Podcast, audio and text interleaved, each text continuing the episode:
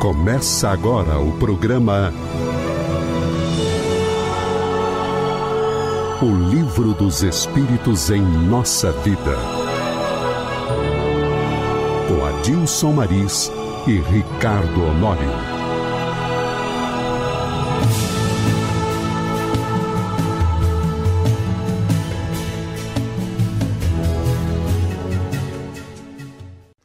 Você que acompanha o programa O Livro dos Espíritos em Nossa Vida e também você que nos ouve pela primeira vez, quero iniciar o nosso programa desejando a todos muita paz, muita harmonia, na certeza que o bom Deus estará sempre conosco. Eu sou Adilson Mariz, da Comunhão Espírita de Brasília, e aqui comigo está nosso querido Ricardo Honório, do Grupo Peixotinho, também da nossa capital. Hoje daremos continuidade ao estudo do capítulo 1 do segundo livro, que trata do mundo espírita ou mundo dos espíritos, quando abordaremos o tema perispírito, que está contido nas questões de número 93 a 95 de O Livro dos Espíritos. Meu caro Honório, mais uma vez a satisfação de tê-lo conosco para comentarmos com alegria e descontração esse livro tão maravilhoso e agora sobre um tema que causa tanto interesse às pessoas, que é o perispírito. É verdade, Mariz. Eu que agradeço a oportunidade de estar aqui, não debatendo, mas conversando contigo sobre isso e com os nossos ouvintes.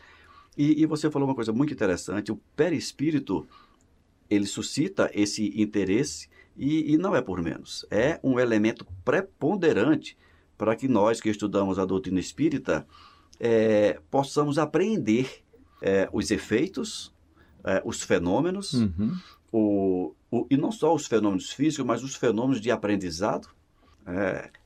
Por exemplo, ainda há pessoas que imaginam que o nosso conhecimento fica armazenado no nosso cérebro. Isso. E o cérebro é apenas um instrumento de trabalho do espírito, assim como do perispírito, que é onde fica efetivamente armazenado os conhecimentos.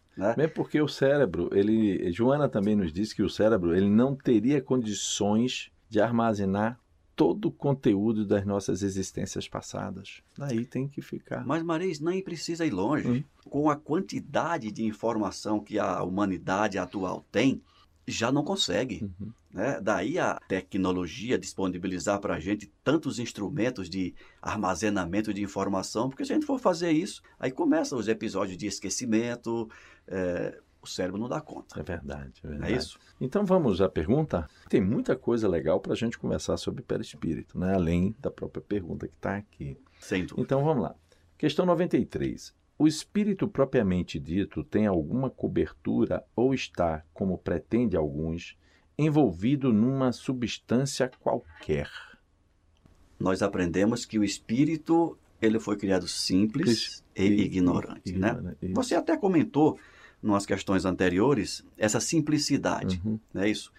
Ora, o Espírito, ele é a criação, e essa criação de Deus, ele deve estar preparado para viver, para existir em qualquer ponto do universo. Experienciar. Experienciar. Isso. Em qualquer ponto do universo. E nós sabemos, não só pela doutrina espírita, mas pela ciência, que inúmeros pontos do universo, eles têm uma diversidade de estrutura, de especificidades enorme. No nosso sistema solar, que é pequeno, você pega desde o Mercúrio, planeta Mercúrio, mais próximo do Sol, e você vai até Júpiter. Olha a diversidade. De toda essa gama de disponibilidade da natureza, só um desses planetas favorece a vida como nós a conhecemos, a vida material. Mas será que esses outros planetas estariam servindo... Desprovidos, Desprovidos de vida, servindo apenas de enfeite? De enfeite, Claro que não. Nada na natureza serve só de enfeite, tem uma finalidade. Se a gente começar a perceber dessa forma, a gente vai entender facilmente que os espíritos eles precisam estar adaptados com uma indumentária apropriada para viver em cada um desses pontos da natureza. Essa indumentária que habilita o espírito a viver em mundos dos mais diversos é o perispírito. Ele é o organizador, como é bem trabalhado, né, dentro da própria doutrina, é o organizador biológico. O organizador biológico. É. Para entender melhor ainda o nosso ouvinte, ele é uma roupa que o espírito utiliza para trabalhar em determinados lugares diferentes. Isso. Vamos dar um exemplo. O administrador, quando vai para o trabalho, ele bota o terno, sua gravatinha e vai para o trabalho. O bombeiro, quando vai para o seu trabalho, ele vai de terno e gravata? Não. Ele vai com aquela roupa de amianto, se eu não me engano. Uma roupa apropriada para o seu trabalho. O jogador de futebol não vai de terno, nem vai com a roupa do bombeiro, vai com o seu uniforme. E assim sucessivamente. O espírito, para ele viver, para ele existir, experienciar, como você disse, de acordo com as especificidades de cada orbe onde ele vai experienciar, ele precisa revestir-se de uma indumentária apropriada.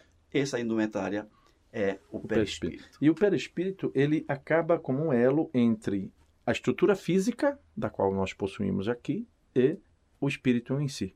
Então, ele liga esses dois extremos, né? Então, nós temos o espírito, o perispírito e o corpo físico. Onde eu costumo falar quando eu dou aula para os jovens, para as crianças, o seguinte: o perispírito seria uma forma de bolo, né? Teríamos uma forma. Você faz um bolo redondo com a forma quadrada? Você não faz, né? Então, o nosso corpo físico, né, que nós temos aqui, ele é exatamente uma cópia do perispírito. O perispírito molda a nossa estrutura física. Então, qualquer local que nós formos residir, formos experienciar, o perispírito estará sempre acompanhando o espírito para moldar a estrutura física daquele local no qual ele vai habitar. E o que é interessante também, que aí eu também falo com jovens, eu pergunto: quem já viu o espírito? Aí aqueles que têm, vamos dizer assim, a mediunidade um pouco aflorada: ah, eu vi. Eu falei: mas você não viu o espírito. Quem já viu o fantasma? Eu vi. Você viu o espírito? Não, vi o espírito. Não, você não viu o espírito. Como não? Como não, Adilson? Eu vi, eu vejo, né? Eu falei: não, você não vê o espírito, você vê o perispírito. Exatamente. É o corpo espiritual. A gente vai, quando a gente estuda, a gente vai ver que o espírito é como se fosse um ponto de luz. Quanto mais evoluído, mais iluminado, né? Quanto menos evoluído, mais opaca essa luz. Então, na essência, o espírito é um ponto de luz. E o perispírito é o que vai dar forma. Exatamente. O espírito não tem forma. Não. Aí o perispírito vai dar a forma para o espírito experienciar aonde ele necessitar. Então, desse processo. É muito interessante, né? E como você bem lembrou, e a espiritualidade nos traz, é nele onde ficam registradas todas as nossas experiências. Daí que quando a gente sai de uma encarnação e vai a uma outra, nós levamos conosco todas essas informações que ficarão submersas no nosso inconsciente. Exatamente. Então vamos ver aqui o que diz a resposta, né, da questão 93. O espírito propriamente dito tem alguma cobertura ou está, como pretende alguns, envolvido numa substância qualquer?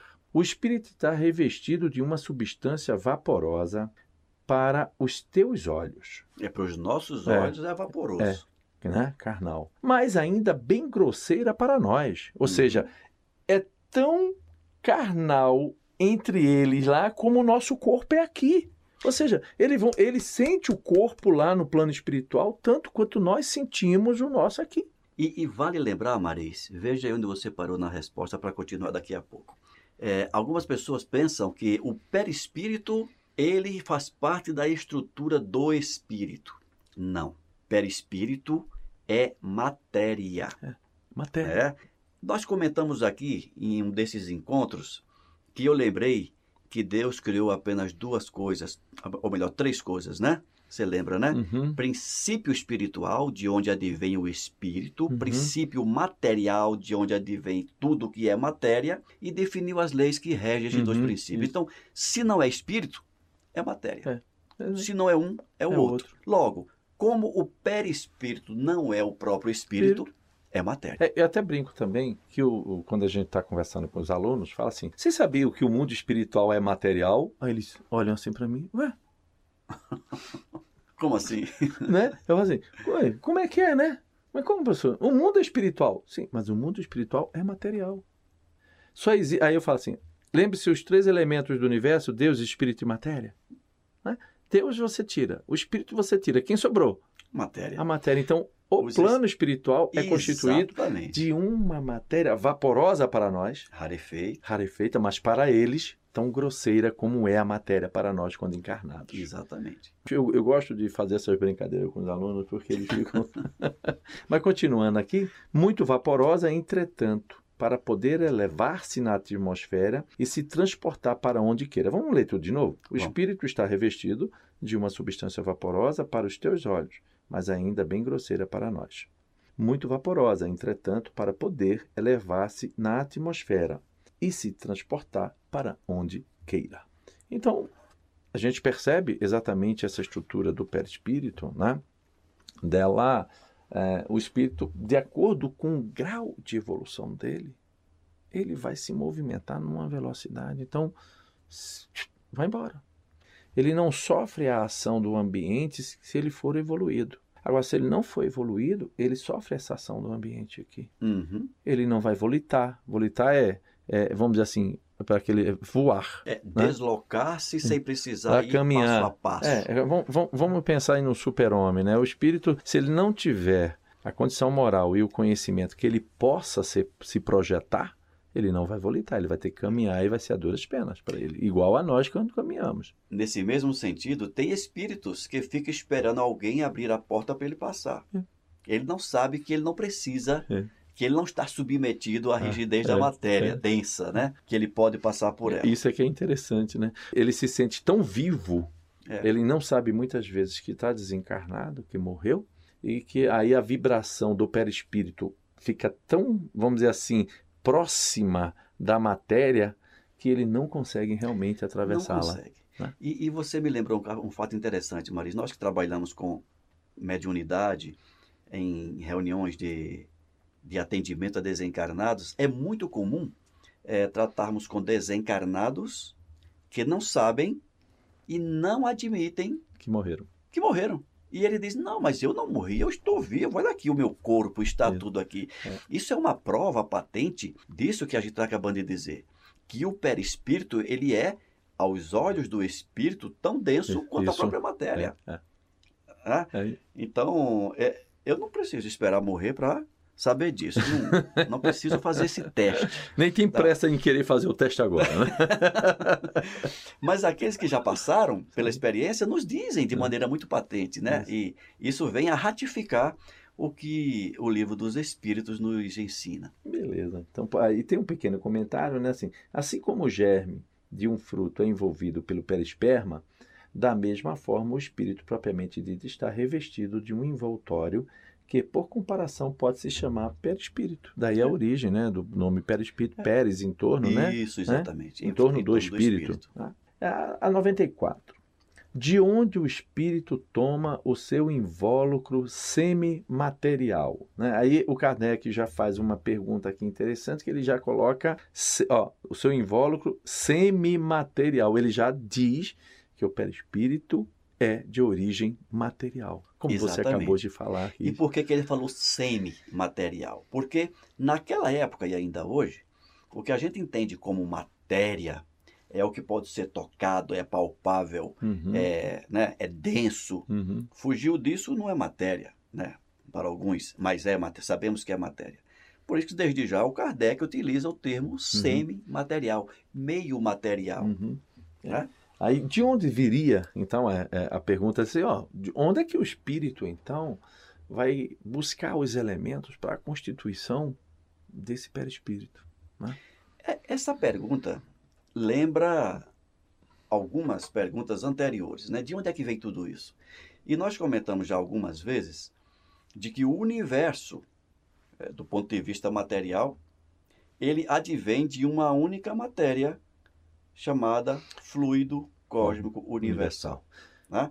Então, os espíritos já nos disseram que do fluido cósmico universal advém todas as espécies de matéria conhecida e outras não conhecidas ainda. Então, tem mais coisa para a gente descobrir. Então, como o perispírito não é espírito, é matéria, a sua origem está no fluido cósmico. Está no fluido cósmico universal. Aí o que é interessante é que será o fluido cósmico universal do orbe ao qual ele se encontra. Sim. Do planeta ao qual ele se encontra. Daí é interessante de que quem já leu Nosso Lar, né? E a gente vai ver que o próprio perispírito ele tem subdivisões, que quando... O que é que aconteceu com o nosso querido André Luiz quando ele dormiu e ele foi se encontrar com a mãe? Qual foi o susto que ele tomou? Ele sabia primeiro que tinha morrido. Ele sabia, ele se via com o corpo dele. Ele dormiu. E quando ele dormiu, ele foi alçado por dois amigos espirituais para visitar a mãe. Qual foi o susto dele quando ele olhou para trás? Se viu deitado. Ele viu o corpo espiritual dele deitado. Exatamente. Mas como é que eu morri, meu corpo espiritual está lá e eu estou aqui com outro corpo aqui, né? Olha o que é interessante, né? Dentro desse processo. Né? Então, para isso, Mariz, apenas adiantando, os ouvintes podem buscar as obras pertinentes e estudar as características do perispírito, que são inúmeras. Isso. Né? Plasticidade, isso. Ubiquidade, isso. Tantas outras que não me recordo aqui agora, que nos favorecem esse tipo de fenômeno. Perfeito. Aí o que, que acontece? Né? Ele busca, é como se fosse, vamos dizer assim, o perispírito ele é como se fosse um ímã. A partir do momento em que o espírito ele adentra uma região, um orbe planetário, e ali vai permanecer, o seu perispírito vai se, igual um ímã, atrair e vai se compor ou recompor com todo o fluido cósmico universal que existe e permeia aquele ambiente. Detalhe, de acordo com a evolução espiritual de cada um de nós, você pode ter um ímã mais apropriado a partículas mais elevadas, se você for um espírito superior, como é seu caso, Honório, né? Tá certo. Ou, no meu caso, a gente pega aquelas mais grosseiras, né? Uhum. Né? Aquelas mais, vamos dizer assim, que dão mais até trabalho. Ele gostou da brincadeira, né? Então, vamos ver aqui a resposta, né? De onde o espírito toma o seu invólucro semimaterial?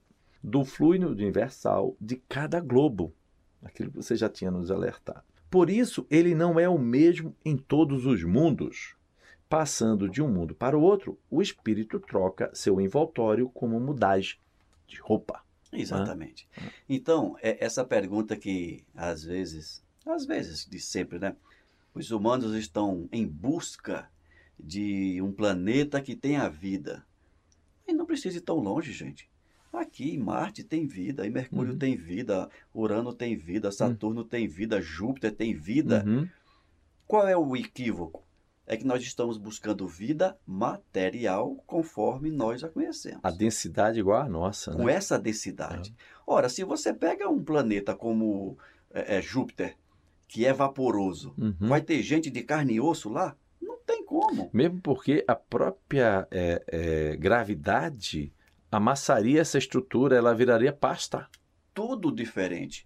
Então, há informações de que a humanidade que habita Júpiter, 4 vezes maior do que a da terráquea ou terrena, mas vivendo naquele planeta de acordo com as condições estruturais do fluido cósmico naquele planeta. Os espíritos que lá habitam moldam, como você acabou de ler, o perispírito de acordo com as condições do planeta e vivem normalmente.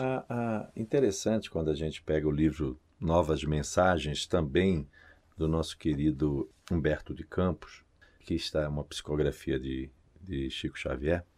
Lá tem um capítulo chamado Marte, né? Então, Humberto, ele relata, com a sua grandiosidade de escritor, que ele sempre foi, uma visita que ele fez a Marte, numa pesquisa para estudo.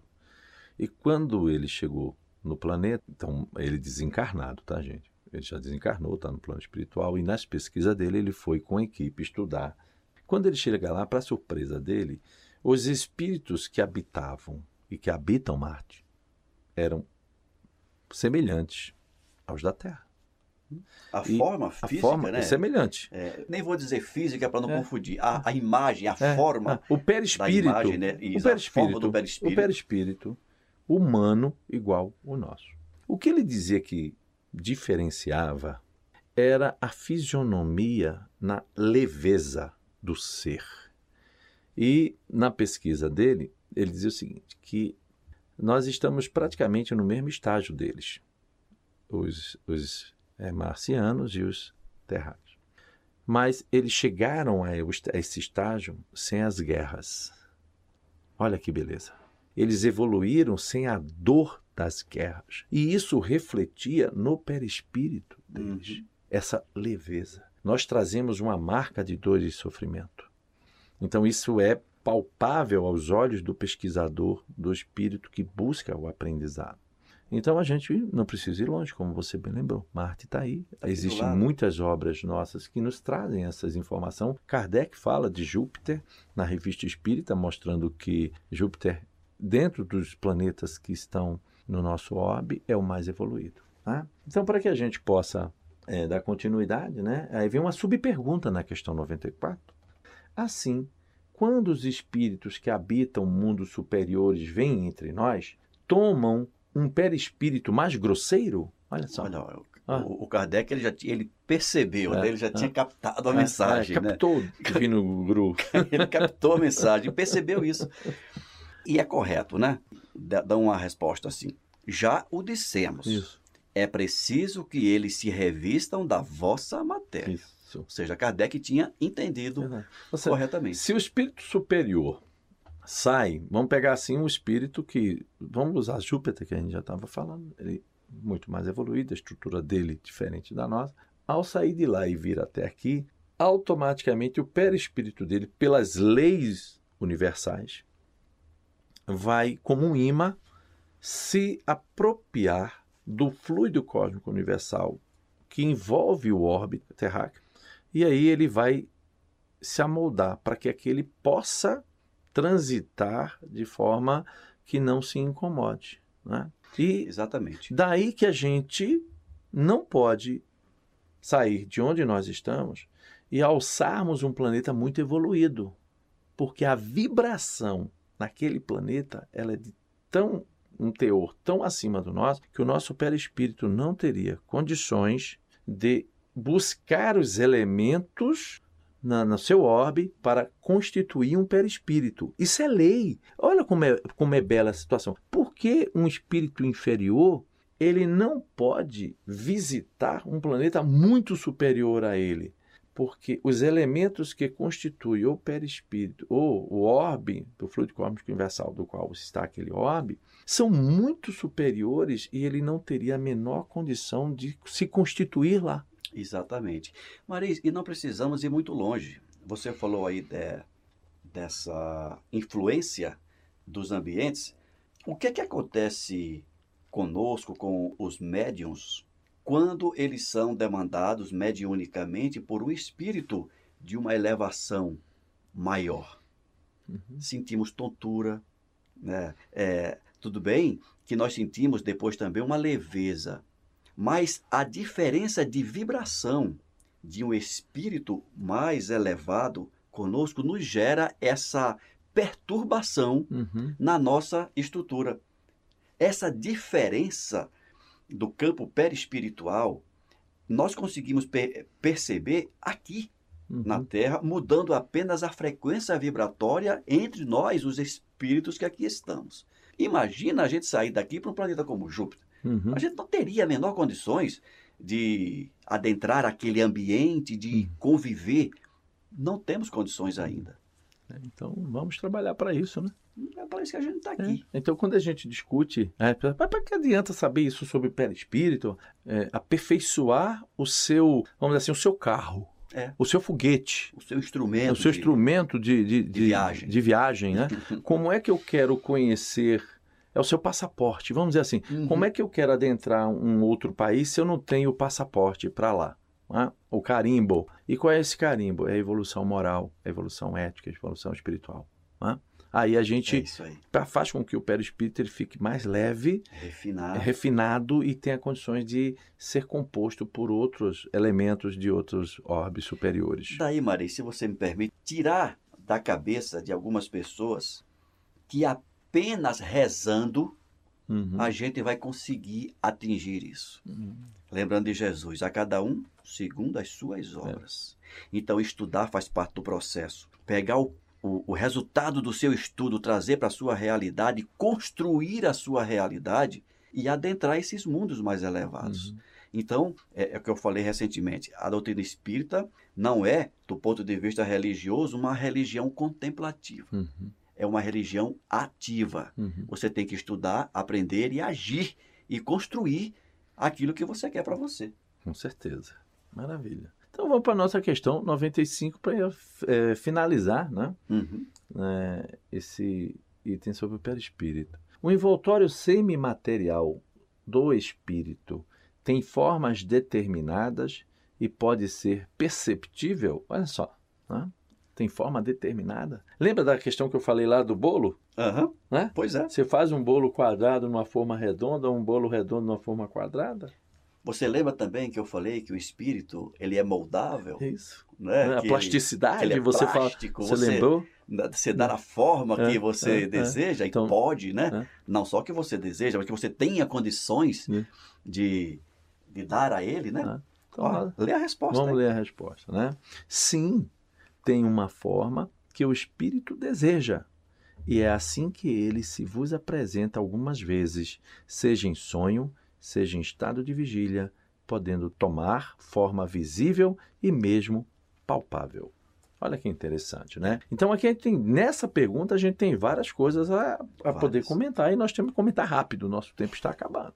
Então, quando ele fala palpável, quer dizer o seguinte, que então, para assim, então eu posso, o espírito pode se tornar palpável, ele se apresentar na minha frente, eu pegar na mão dele e sentir que ele está ali.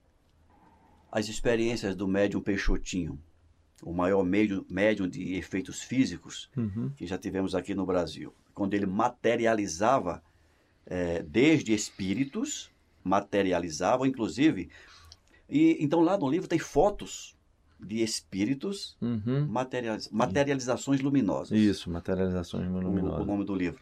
Onde tem fotografia de espíritos que se materializavam. Usando exatamente o ectoplasma, expelido pelo corpo físico do Peixotinho. Do Peixotinho. Então, o ectoplasma moldurava perispírito daquele espírito e a gente conseguia ter uma visão, inclusive tocar a imagem que o perispírito continha. Maravilha. E ele ainda fala aqui, ó. Vamos voltar só para a gente explicar tudo. Sim, tem uma forma que o espírito deseja. Interessante, né? Se você teve uma reencarnação que foi marcante para você, mais do que a última, então o espírito desencarnou. Vamos dizer que eu desencarnei. Vou desencarnar você não, Honório. Eu desencarnei. Tá? Fico mais tranquilo. Então eu desencarnei. Mas eu tive experiência, uma existência anterior a essa, que foi muito mais marcante do que a atual. E de repente eu posso me apresentar aos olhos de um médium vidente, não com a forma que eu tenho hoje, mas com a anterior, porque está gravada no meu perispírito as diversas formas pelas quais eu já vivenciei, experienciei. Exatamente. Então eu posso buscar aquela que mais me agrada ou aquela que por algum motivo eu necessito utilizá-la para levar alguma informação. Isso é que é interessante, né? Isso é interessante, Marice, que algumas pessoas entendam que, por exemplo, eu sonhei com alguém que eu nunca vi na vida. Será que nunca viu? É verdade. Esse fenômeno nos sonhos é exatamente isso que você acabou de dizer.